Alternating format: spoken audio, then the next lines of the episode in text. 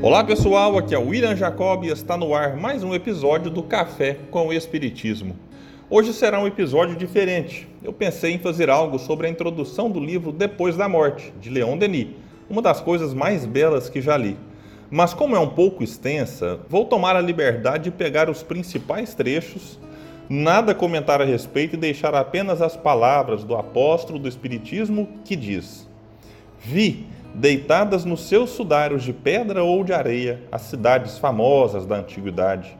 Cartago, com brancos promontórios, as cidades gregas da Sicília, o campo de Roma, com seus aquedutos trincados e túmulos abertos, as necrópolis que dormem seu sono de vinte séculos sob a cinza do Vesúvio. Vi os últimos vestígios das cidades antigas, outrora formigueiros humanos, hoje ruínas desertas que o sol do Oriente calcina com suas ardentes carícias. Evoquei as multidões que se agitaram e viveram nesses lugares. Vi-as desfilar diante do meu pensamento, com as paixões que as consumiram, seus ódios, seus amores, suas ambições desfalecidas, seus triunfos e seus reveses, fumaças levadas pelo sopro dos tempos. E disse a mim mesmo: Eis no que se transformam os grandes povos, as capitais gigantes, algumas pedras amontoadas, montes desolados, sepulturas ensombreadas por raquíticos vegetais, nos ramos dos quais o vento da tarde lança seu lamento. A história gravou as vicissitudes da sua existência, suas grandiosidades passageiras, sua queda final, mas a terra tudo encobriu Quantas outras cujos nomes são até desconhecidos? Quantas cidades, raças, civilizações jazem para sempre sob o lençol profundo das águas, na superfície dos continentes tragados? E me perguntava: por que essa agitação dos povos da terra? Por que estas gerações que se sucedem como camadas de areia trazidas incessantemente pela vaga para recobrir as camadas que as precederam? Porque esses trabalhos, essas lutas, esses sofrimentos, se tudo deve conduzir ao túmulo, os séculos, esses minutos da eternidade, viram passar nações e reinos e nada ficou de pé. A esfinge tudo devorou. Na sua correria, para onde vai então o homem? Para o nada ou para uma luz desconhecida? A natureza sorridente, eterna, enquadra nos seus esplendores os tristes restos dos impérios. Nela, nada morre, senão para renascer. Leis profundas, uma ordem imutável preside suas evoluções. O homem, com suas obras, é único destinado ao nada, ao esquecimento? A impressão produzida pelo espetáculo das cidades mortas encontrei-a mais pungente diante do frio despojo de meus próximos, daqueles que partilharam da minha vida. Aqui, meus amigos, uma pausa apenas para comentar. Vem aí uma das partes mais emocionantes da introdução. Vejam.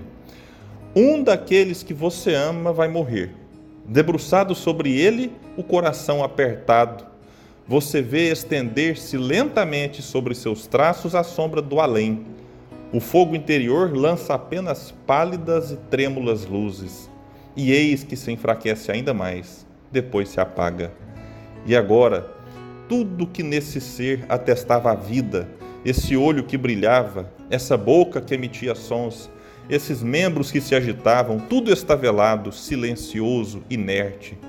Sobre esse leito fúnebre há somente um cadáver, que homem não se perguntou sobre a explicação desse mistério e durante o velório, nesse colóquio solene com a morte, pôde não pensar no que o aguarda a si próprio?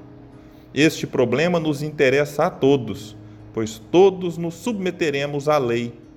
Importa-nos saber se, a essa hora, tudo está terminado, se a morte é apenas um melancólico repouso no aniquilamento, ou, ao contrário, a entrada numa outra esfera de sensações.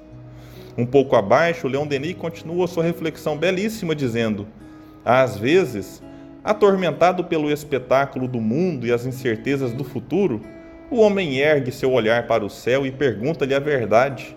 Interroga silenciosamente a natureza e seu próprio espírito, reclama da ciência seus segredos, da religião seus ensinamentos, mas a natureza parece-lhe muda, e as respostas do sábio e do religioso não satisfazem sua razão e seu coração. Entretanto, há uma solução para os seus problemas, uma solução maior, mais racional, mais consoladora que todas aquelas oferecidas pelas doutrinas e as filosofias atuais.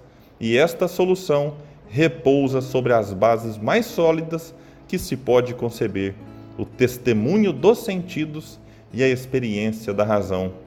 Avançando um pouco na introdução, Denis continua dizendo: abrem-se perspectivas, formas de existência se revelam nos meios onde não se supunha mais observá-las.